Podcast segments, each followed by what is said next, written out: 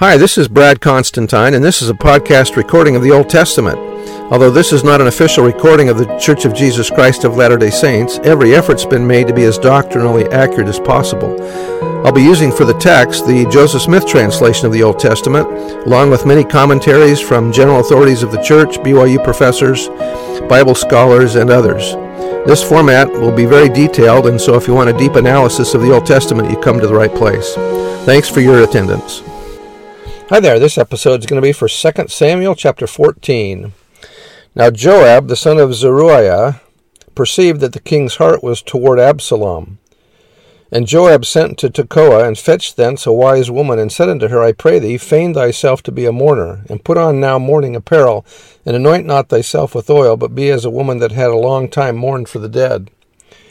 And come to the king and speak on this manner unto him. So Joab put the words in her mouth. And when the woman of Tekoa spoke to the king, she fell on her face to the ground and did obeisance, and said, Help, O king. And the king said unto her, What aileth thee? And she answered, I am indeed a widow woman, and mine husband is dead, and thy handmaid had two sons, and they strove together in the field, and there was none to part them.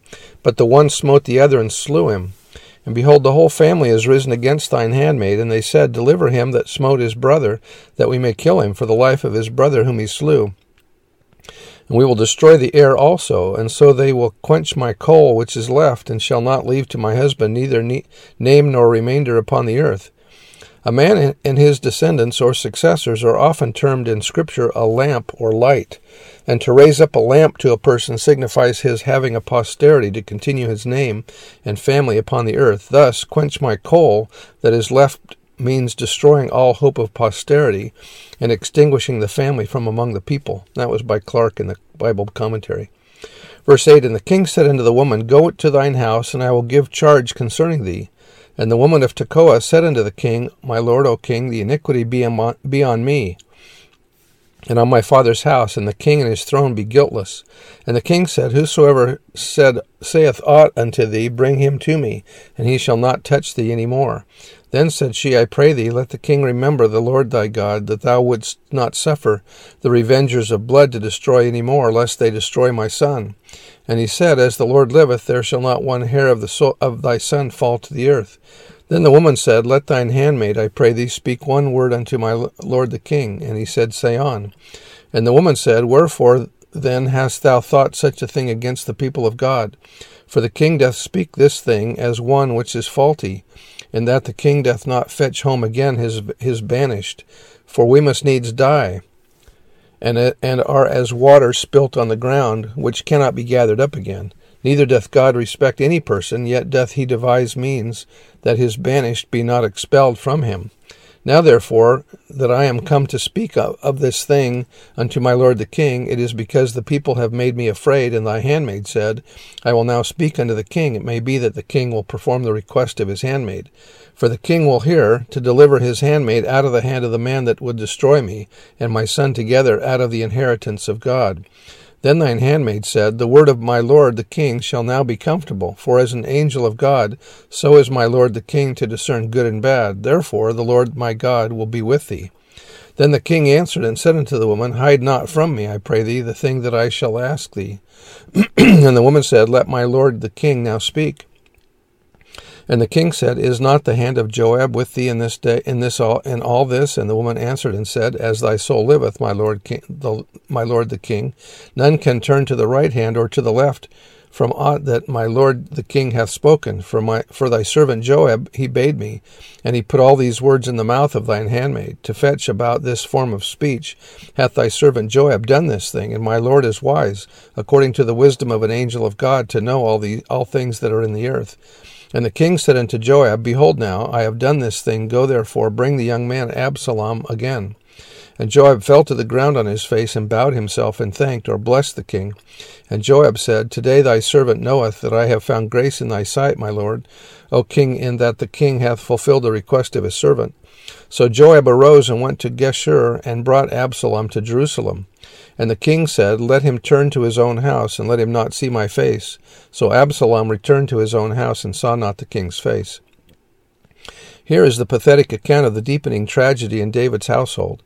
Once again, David was caught in a trap of his own making. Enmity between himself and his son Absalom drove them far apart, so far, in fact, that Absalom would not even visit his father at the court. Joab tried to reconcile the king and prince and employed a stratagem to do so.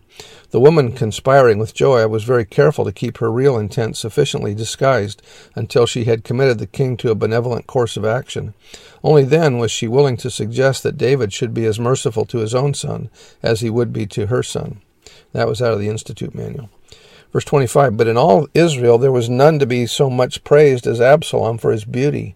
From the sole of his foot even to the crown of his head there was no blemish in him.